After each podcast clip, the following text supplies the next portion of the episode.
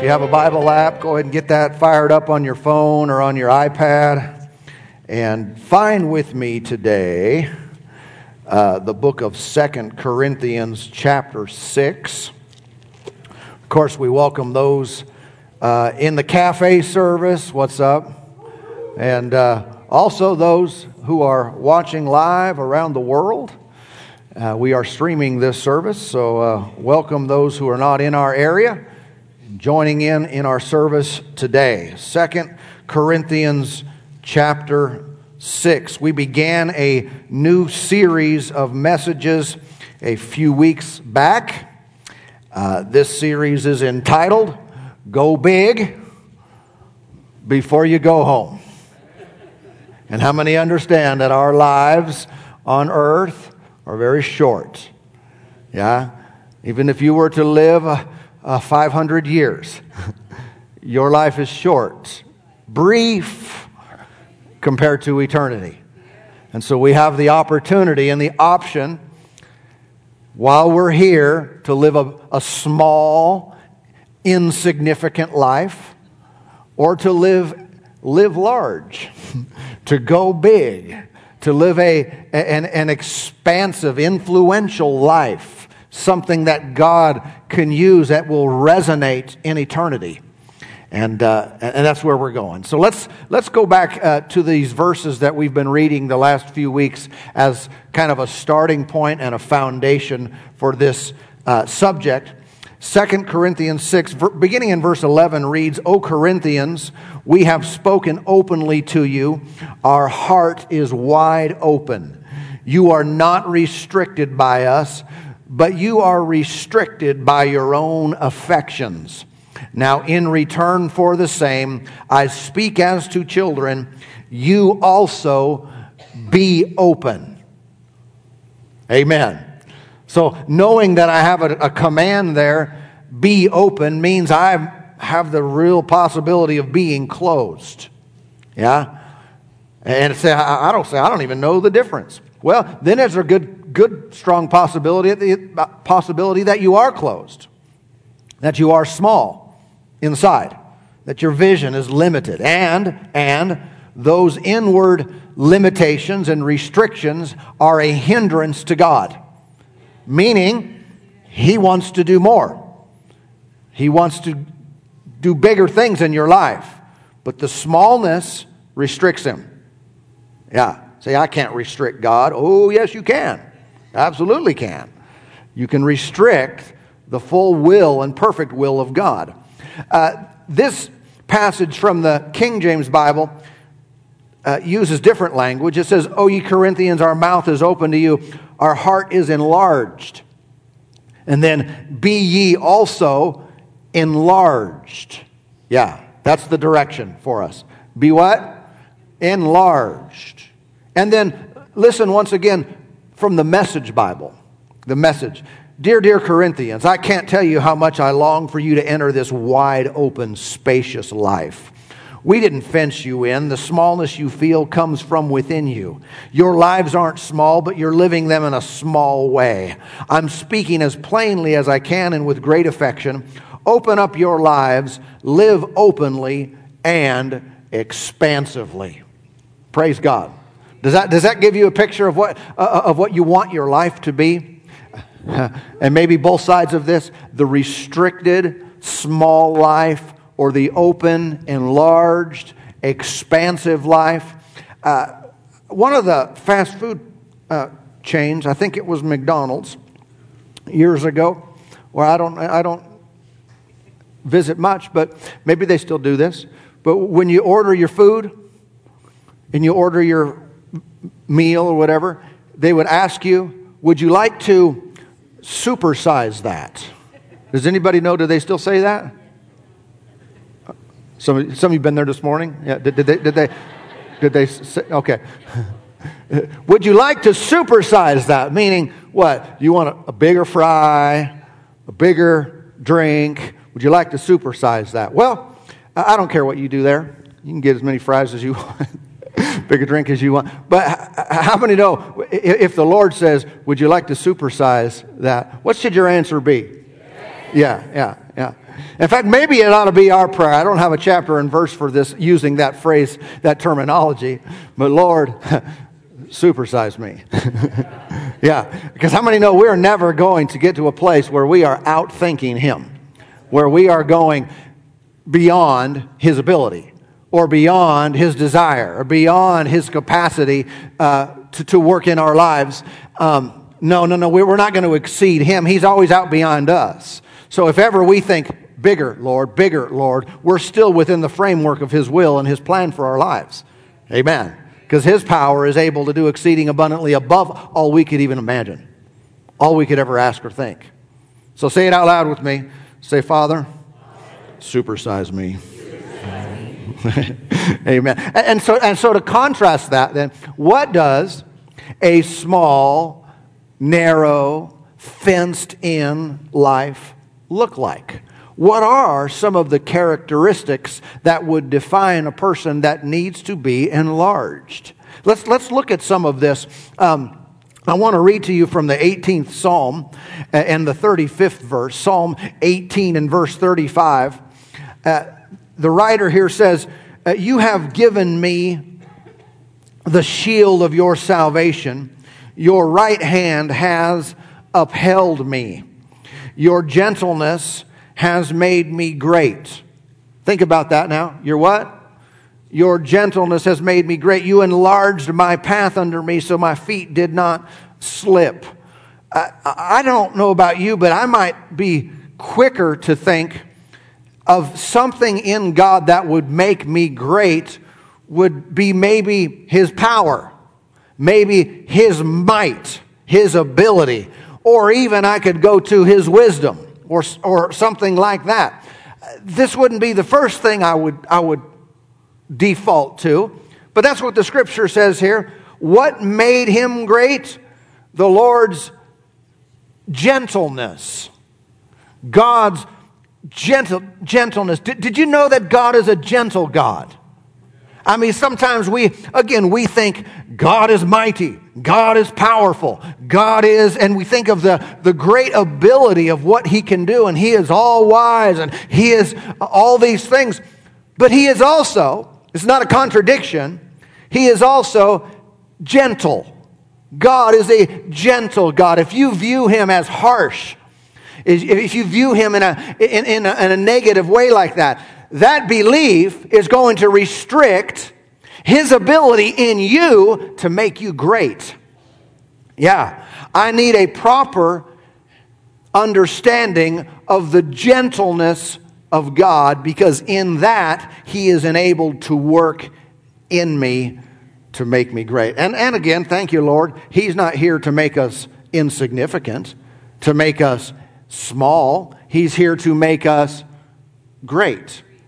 So the Lord doesn't want us to be great. He's the great one. yes, and He's not insecure. Hmm. Some people are always concerned about, oh, no, we can't. It's overly concerned about doing anything big because it's all God. It's not all God. God is who He is, and He'll be who He is, independent of what we think He is or don't think He is or what anything we ever do. He'll just be God and He'll be great. So don't worry about that. Huh? The fact that He wants to do great things in our life is something we must be open to, or we will not accept it, will not allow it, will not permit it. We will restrict Him by our own affections. And so the Lord does want to make us great. Hallelujah. You know, there's a corresponding verse then when you talk about God being a, a gentle God over in the New Testament. It's in, it's in Ephesians chapter 4 and verse 32.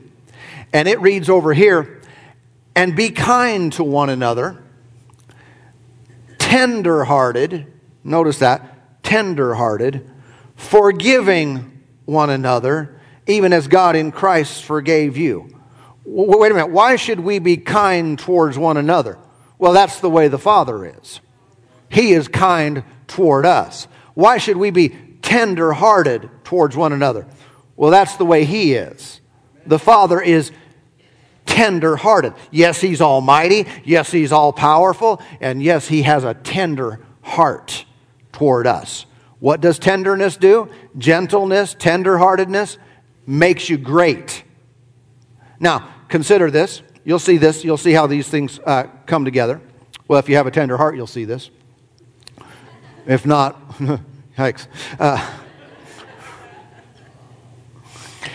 the contrast to being one who is uh, kind, tenderhearted, and forgiving would be one who is self absorbed, one who is selfish or self centered. They are not mindful of those around them, they are mindful of themselves, of their own lives. Uh, again, self centered, narrow hearts are selfish hearts. They only see their issues. They're only mindful and aware of what they want, what they need, what they are going through. and, and if there's anybody else that even enters the picture, it's usually about what they can do for me or how they have hurt me or harmed me. But that's the place others have in their life. It's all to service them. Watch. You see how this is working already? This is small. This is narrow. This is a restricted life. This prohibits the greatness of God from manifesting. It's my little world, my little narrow existence, and everything else, there is nothing else. It's just me. Amen. This is uh, basically living a life of oblivious to those around you. Maybe you've experienced this at different times. Uh, of course, on the receiving end, not the giving end. Uh, but I, like I was, I was uh, driving the other day into our parking lot uh, here at, at the church building, and our parking lot, I mean, the Christian parking lot, with Christian stripes, Holy, Holy Ghost pavement, right? Pretty sure it's the solid rock that we're to build our lives on, you know. The cars around, they were all believing cars right? Okay, so this is a good, good place. I was driving, I, I was driving, and, and someone else, uh, no, no names being called here, so don't raise your hand if this was you. Someone else came whipping out of a parking spot and, and almost collided with my vehicle. Uh, we, they didn't, and everything's fine, so relax. And I've already forgiven them, by the way.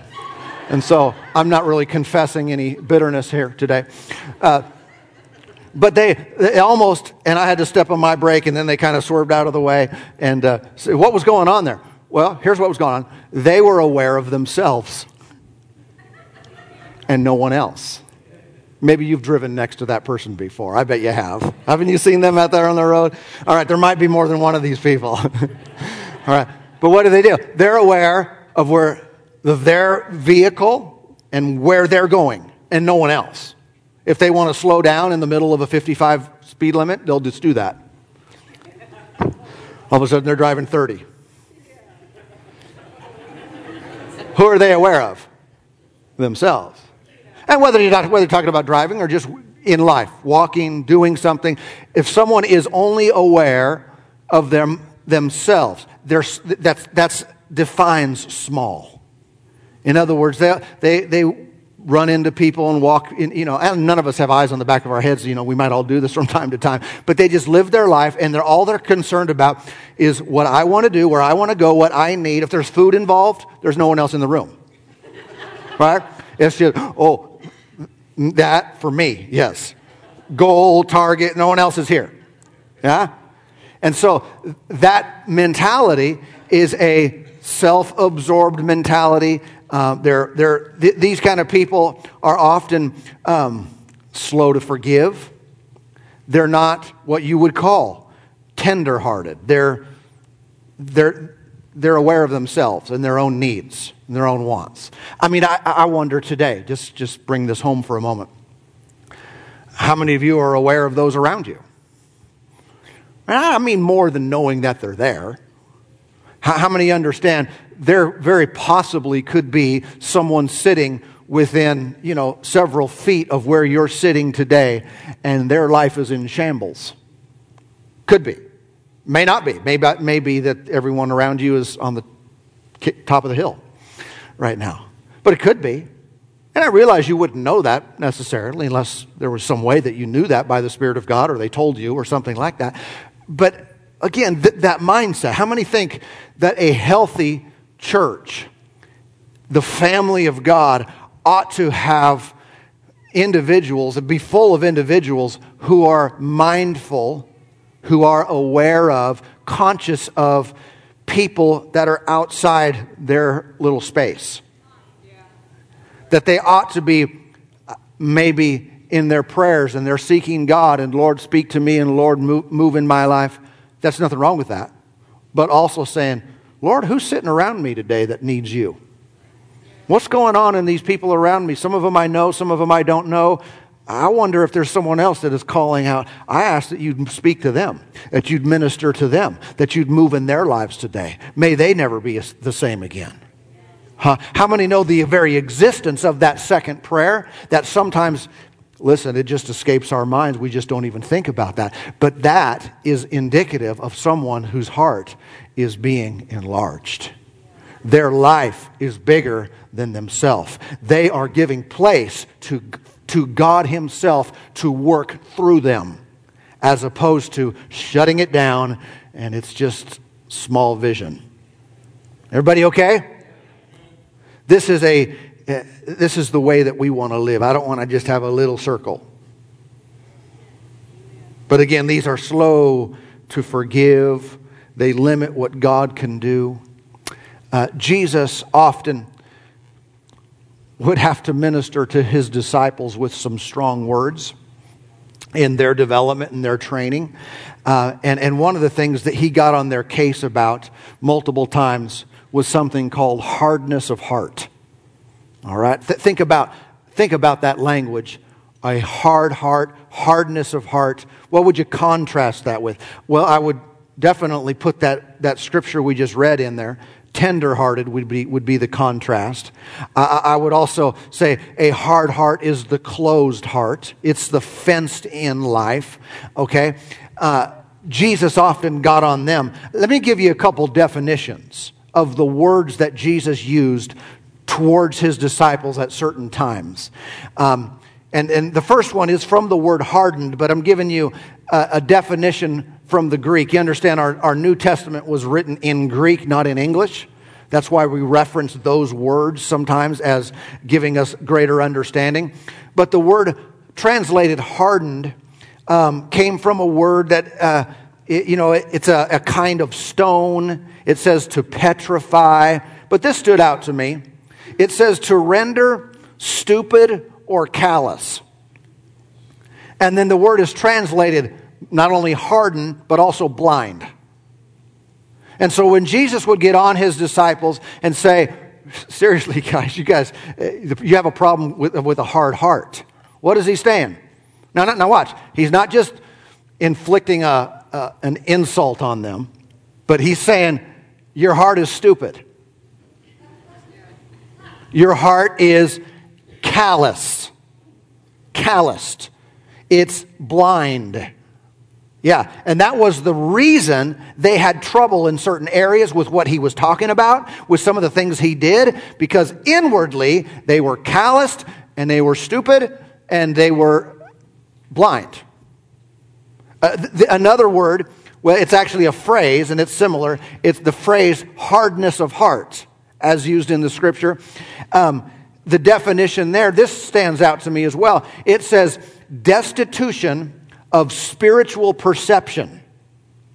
When someone is, has this condition called hardness of heart, they are destitute of spiritual perception. That means they might be very perceptive of things physical, of things worldly, of things natural. They might be well educated. They might be a smart person. But when it comes to spiritual truth and spiritual reality, they lack perception. And so they hear it and it just goes right by them. Amen. Spiritual things happen and they don't have a clue. And it's not because, again, they're, a, they're an unintelligent person. It's not because they're a bad person. But they have blindness happening inwardly. They have this callous inside of them that renders them unable to perceive spiritual reality. Amen. And, and, and so I was thinking, who was kind of like this in Scripture? Other than, of course, the disciples. We'll read that, about that in a second. Uh, but one guy stood out to me from the Old Testament, a guy we know as Pharaoh. All right? And specifically, the Pharaoh that was the, the boss of Egypt when Israel was slaves and Moses came in as God's deliverer to, you know, and said, Let my people go. That Pharaoh. It was said repeatedly about Pharaoh uh, that he hardened his heart. He was a hard hearted leader. And so God would come in with a message through the prophet, and the, the message was, Let my people go. And, and, and he would harden, he would resist. And then, okay, if you don't take things the easy way, you can get them the hard way. So in came the plagues, right? Plague after plague after plague, and he would stiffen, he would harden, he would resist God. Yeah. And, and when I read about that word stupid, I thought, Pharaoh. Because if you go back there and read some of that, that was totally the case. In, in particular, one of the plagues stood out to me. It's the one about the frogs. Okay, if you don't know this, some of you know this. One day, frogs came into town by the millions. And they were inundated with frogs come up out of the sea. Frogs everywhere. You, turn, you wake up and ribbit frog is there. And you get in the, you go in the bathroom and there's frogs in the shower. And you open up the toilet and there's a frog in there. And then you're cooking and there's a frog in the soup. And, and I mean, that frogs, frogs, frogs, frogs, frogs. It was a curse. It was, it, it was, uh, it was judgment on Egypt. Frogs everywhere. And then Moses showed up to Pharaoh one day with a new message from the Lord, but he, ha- he started with a question. He said, Pharaoh, when would you like the frogs to leave? And you know what Pharaoh said? He said, Tomorrow. Uh, excuse me. like, not like five minutes ago? Tomorrow. See, that's a result of a hardened heart. You don't even think straight. You don't even give good answers. I mean, you got frogs coming out your ears and you want to stick, stick with them for another day? I mean, how many people are living with the frogs way too long? Why? They've been rendered, their heart has been rendered callous and blind, and they lack spiritual perception, and, and, and, and stupid decisions come out of their life. Yeah. What do I want? How can I fix my life? We need to stop making stupid decisions. We need spiritual perception. We need a heart that is tender. We need tenderheartedness. We need to be open. We need God's gentleness to affect us. Praise God. All right, go with me to Mark chapter 6. The book of Mark, chapter chapter 6. Now, over here in Mark 6, uh, we won't read it all, but we'll read part of it. First of all, uh, Jesus just got done feeding the 5,000. Remember, they had two fish, or what? Five loaves and two fish, and they were multiplied, and, and, and the multitudes were fed. In fact, it was way more than 5,000 people because that was just counting the guys, right? So they had thousands and thousands of people, and it was multiplied. Uh, and this was, this was what they're coming off of. Pretty cool miracle. I mean, good for a Thursday afternoon, right? multiplication of the fish and loaves, feed the multitudes. What a great, what a great day. Great day of ministry. And it says in verse 45 immediately, uh, he made his disciples get into the boat and go before him to the other side to Bethsaida, while he sent the multitude away. And when he had sent them away, he departed to the mountain to pray. And when evening came, the boat was in the middle of the sea, and he was alone on the land. Then he saw them straining and rowing, for the wind was against them. Now, about the fourth watch of the night, he came to them walking on the sea and would have passed them by. And when they saw him walking on the sea, they supposed it was a ghost and cried out, for they all saw him and were troubled. But immediately he talked with them and said to them, Be of good cheer, it is I, do not be afraid. Then he went up into the boat uh, to them and the wind ceased. And they were, look, look at this language. They were greatly amazed in themselves beyond measure and marveled. Now, stop for, there for a moment. Look at the condition of their response. How did they respond to the Lord walking on the water, the wind, and the, the sea poof, goes calm? They were, can I rephrase? They were shocked. They, were ma- they marveled. They were like, oh, what is going on here? I have never imagined anything like this happening. What in the world is happening here? Were they praised for this response? Did Jesus say, I like your response? Man, you guys are full of faith. No, their amazement, their astonishment was not a, an expression a manifestation of something big in them, it was a result of something small in them. Look at the rest of this. Verse 52 For they had not understood about the loaves because their heart was hardened. Watch. Hard heart can't figure out the loaves trick. Course, not a trick, you know, miracle. Hard heart could not figure that out, and because of that, their response to water walking and wind calming was astonishment, not praise God. Look at that. Here we go again. God and His ability coming through just like we knew it would.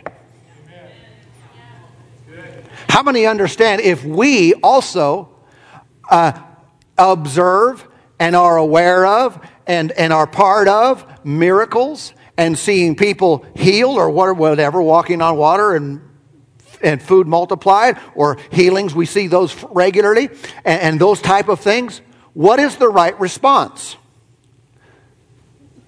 The tender heart says praise god thank you lord. I, I, I knew he was going to do that I knew the Lord was going to get involved here and manifest this way and, and, and heal this and fix this and solve this and answer this problem and, and do amazing things. What does the hard heart do? wow. I'm astonished. They marvel. They're blown away by it. Wow, God moved. I never imagined that. Whoever, who could have thunk it? right? What is that? That's not that might, that might look like, hey, that's a good response. Not a good response. That's a response of a hard heart. Everybody okay? Here's the way it ought to be.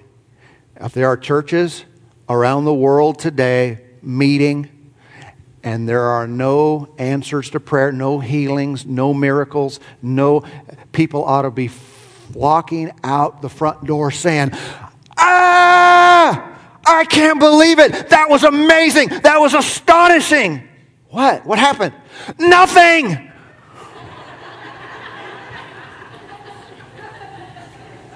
but what, what happens instead? People adapt to natural life, natural experience, and they think it's normal. And then, whenever there's an outstanding move of the Spirit, and, and whenever there are miracles, and whenever there are moves of God, people freak out. Amazing. Should be the opposite. One is the condition of a hard heart, one is the condition of a tender, open, expansive heart. Amen. Listen to this verse one more time, verse 52, Amplified Bible. For they failed to consider or understand the teaching and meaning of the miracle of the loaves. In fact, their hearts had grown calloused had become dull and had lost the power of understanding.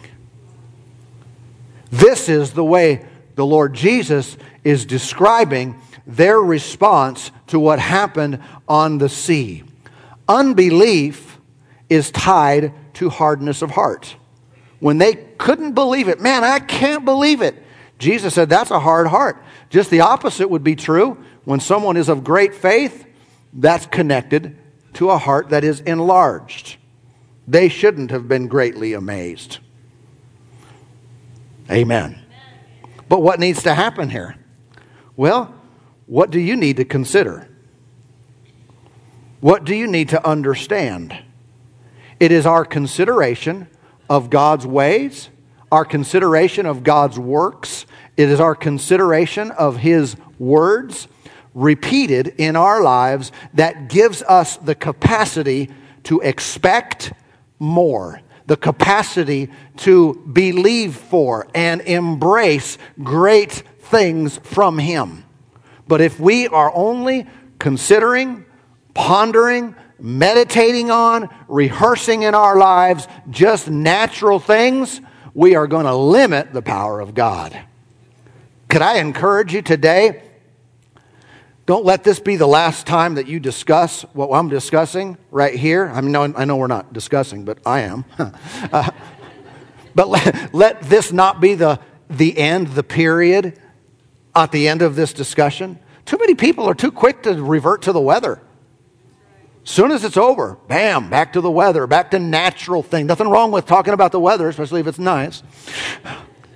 But why do we so quickly revert to discussing natural things in this world, and yet we limit this discussion of spiritual truth and reality and the move of God to a defined period on certain days of the week?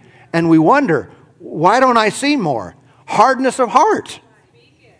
But if we will embrace and consider and ponder and meditate on these things continually, what happens? We open ourselves up to it. Whatever you give your mind to, whatever you give your thoughts and your discussion to, you open yourself up to. Amen. No wonder so many people are surprised when God moves. And no wonder we have a limited move of the Spirit because God is limited by the smallness of us. We're just too naturally minded. Lack spiritual perception. Amen.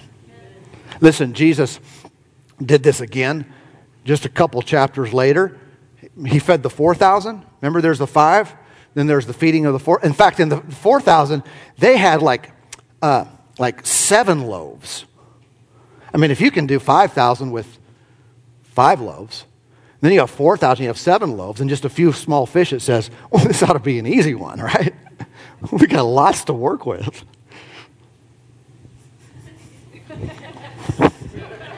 anyway, what happened? Listen. This had already happened before. And now it's happening again. You know what's happening to the disciples? Same thing. Same thing. It's, it's Mark 8, 17 and 18. But Jesus being aware of it. See, let me, let me stop. Right before this, he, Jesus starts saying, Beware of the leaven of the Pharisees, which is the doctrine, the teaching. Uh, uh, beware of this false nonsense that they're putting out there. Okay, watch out for it. Then the disciples go, Man, what is he talking about? Ah, because we didn't bring any bread? What? They're doing exactly what Jesus already said. They lack this spiritual perception. And so he starts talking, and they're going, uh, What does he mean now? What does he mean? I don't know what Jesus means. What do you mean? What he's talking about this leaven of the Pharisees?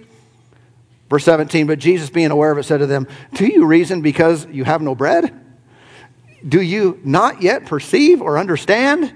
Is your heart still hardened? In other words, Jesus said, seriously, guys, it should have been broken up by now. The hardness, the shell, the, uh, you should have been bigger in there by now. He said, having eyes, do you not see? Not talking about these. Having ears, do you not hear? And do you not remember? What was the, what was the answer to do you not remember? They didn't. It, now, it doesn't mean if he would have brought it up, they go, oh, yeah, yeah, yeah, yeah, yeah, yeah, 5,000. Yeah, I remember that. And uh, that doesn't mean they couldn't recall it, but they weren't recalling it. That's the problem.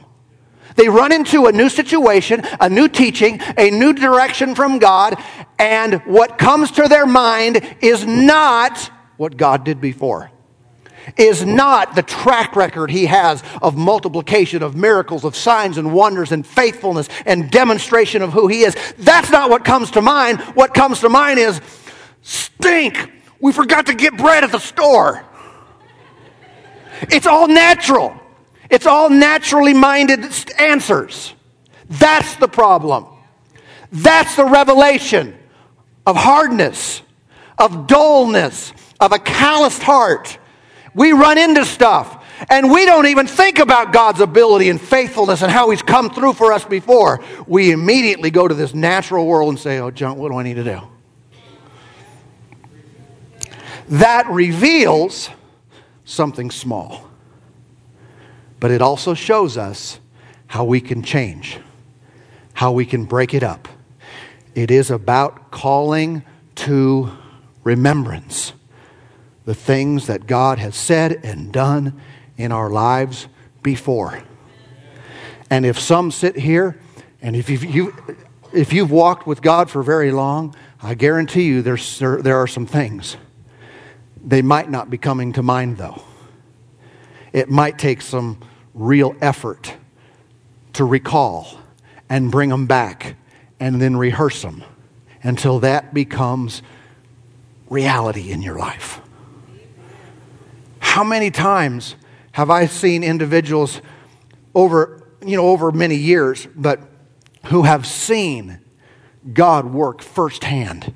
They were there when the legs grew out.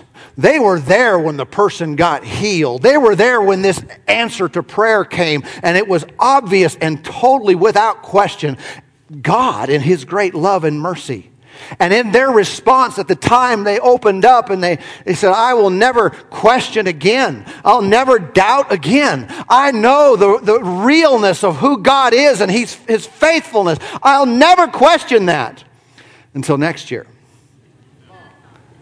when they question everything. And all of a sudden, it's not real to them anymore. And all of a sudden, it's like, well, I don't know. How does that happen? This is how it happens. It happened to others before you, it'll happen to others after. How is it that, that something could be taught right here, right now? And some are being lit up inside. Glory to God. Hallelujah. And it's lighting up your world, and you're seeing things, and you're seeing possibilities. Your faith is going through the roof right now. And others are going, huh, hmm.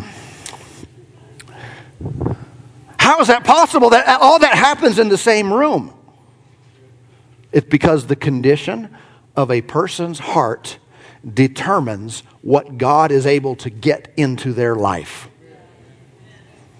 And if we will give attention not just to the externals, not just to the physical world, but to the inward part of us, then we open up ourselves to the full potential of what God can do. And when He moves and He works and He works in us and through us and in response to our prayers and our faith, it's not shock. It is thankfulness. It's, yes, I'm impressed. Yes, glory to God. Thank you, Jesus. But that's what I was expecting you to do, Lord. I knew it would be that way. I knew you'd come through. Huh? The person who says, well, you never know what God's going to do, is a person with a hard heart. But the person who knows him, the person who is wide on the inside, is the one who says, Come on, here we go. You ready? We're going to do this, and God's going to show up in your life right here, right now. God's going to move in your life. Amen. Amen. This is the normal. This is the way it is supposed to be. Am I saying that someone with a hard heart is not a good person? No. Am I saying that someone with a hard heart is not going to heaven? No. Again, these are the people that are closest to Jesus. I know there's Pharaoh, so th- those people exist, yeah. But then there's their closest to Jesus, and they're still scratching their heads, lacking this spiritual perception.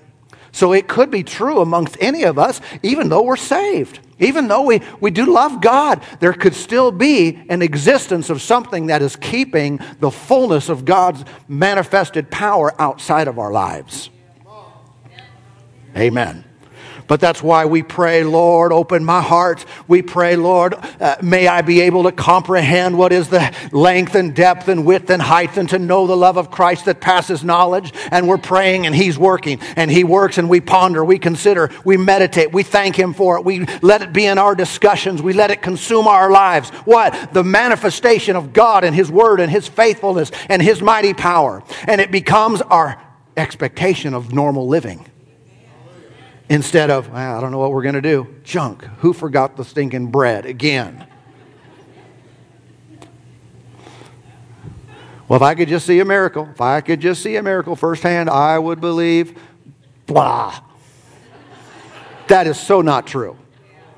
The miracle might get your attention, but then what you do with it from that point totally determines your future. Amen. We have many of these opportunities according to God's uh, mercy and kindness and grace uh, man, He's so, so gracious to us. He'll bring things back to us again and again. Where we've hardened, where we've shut Him out, where we've resisted, we've done the, gone the wrong path, He'll give us another opportunity. And each time it's chipping away at something small inside of us, chipping away. And if we'll respond, then our future is going the right, right direction. If we close up again, man, thinking two chapters from now, you could be asking the same questions. thinking, what? What? Something wrong? I don't get it. it's two chapters ago. You don't remember? Seriously, you don't remember. It was just like two chapters ago in your life. And you forgot already. Yeah, we do that, don't we? But let's not. Let's stop. Let's call to mind the works of God, the word of the Lord, his faithfulness, and then see an ever increasing amount of him working in us. Amen, amen.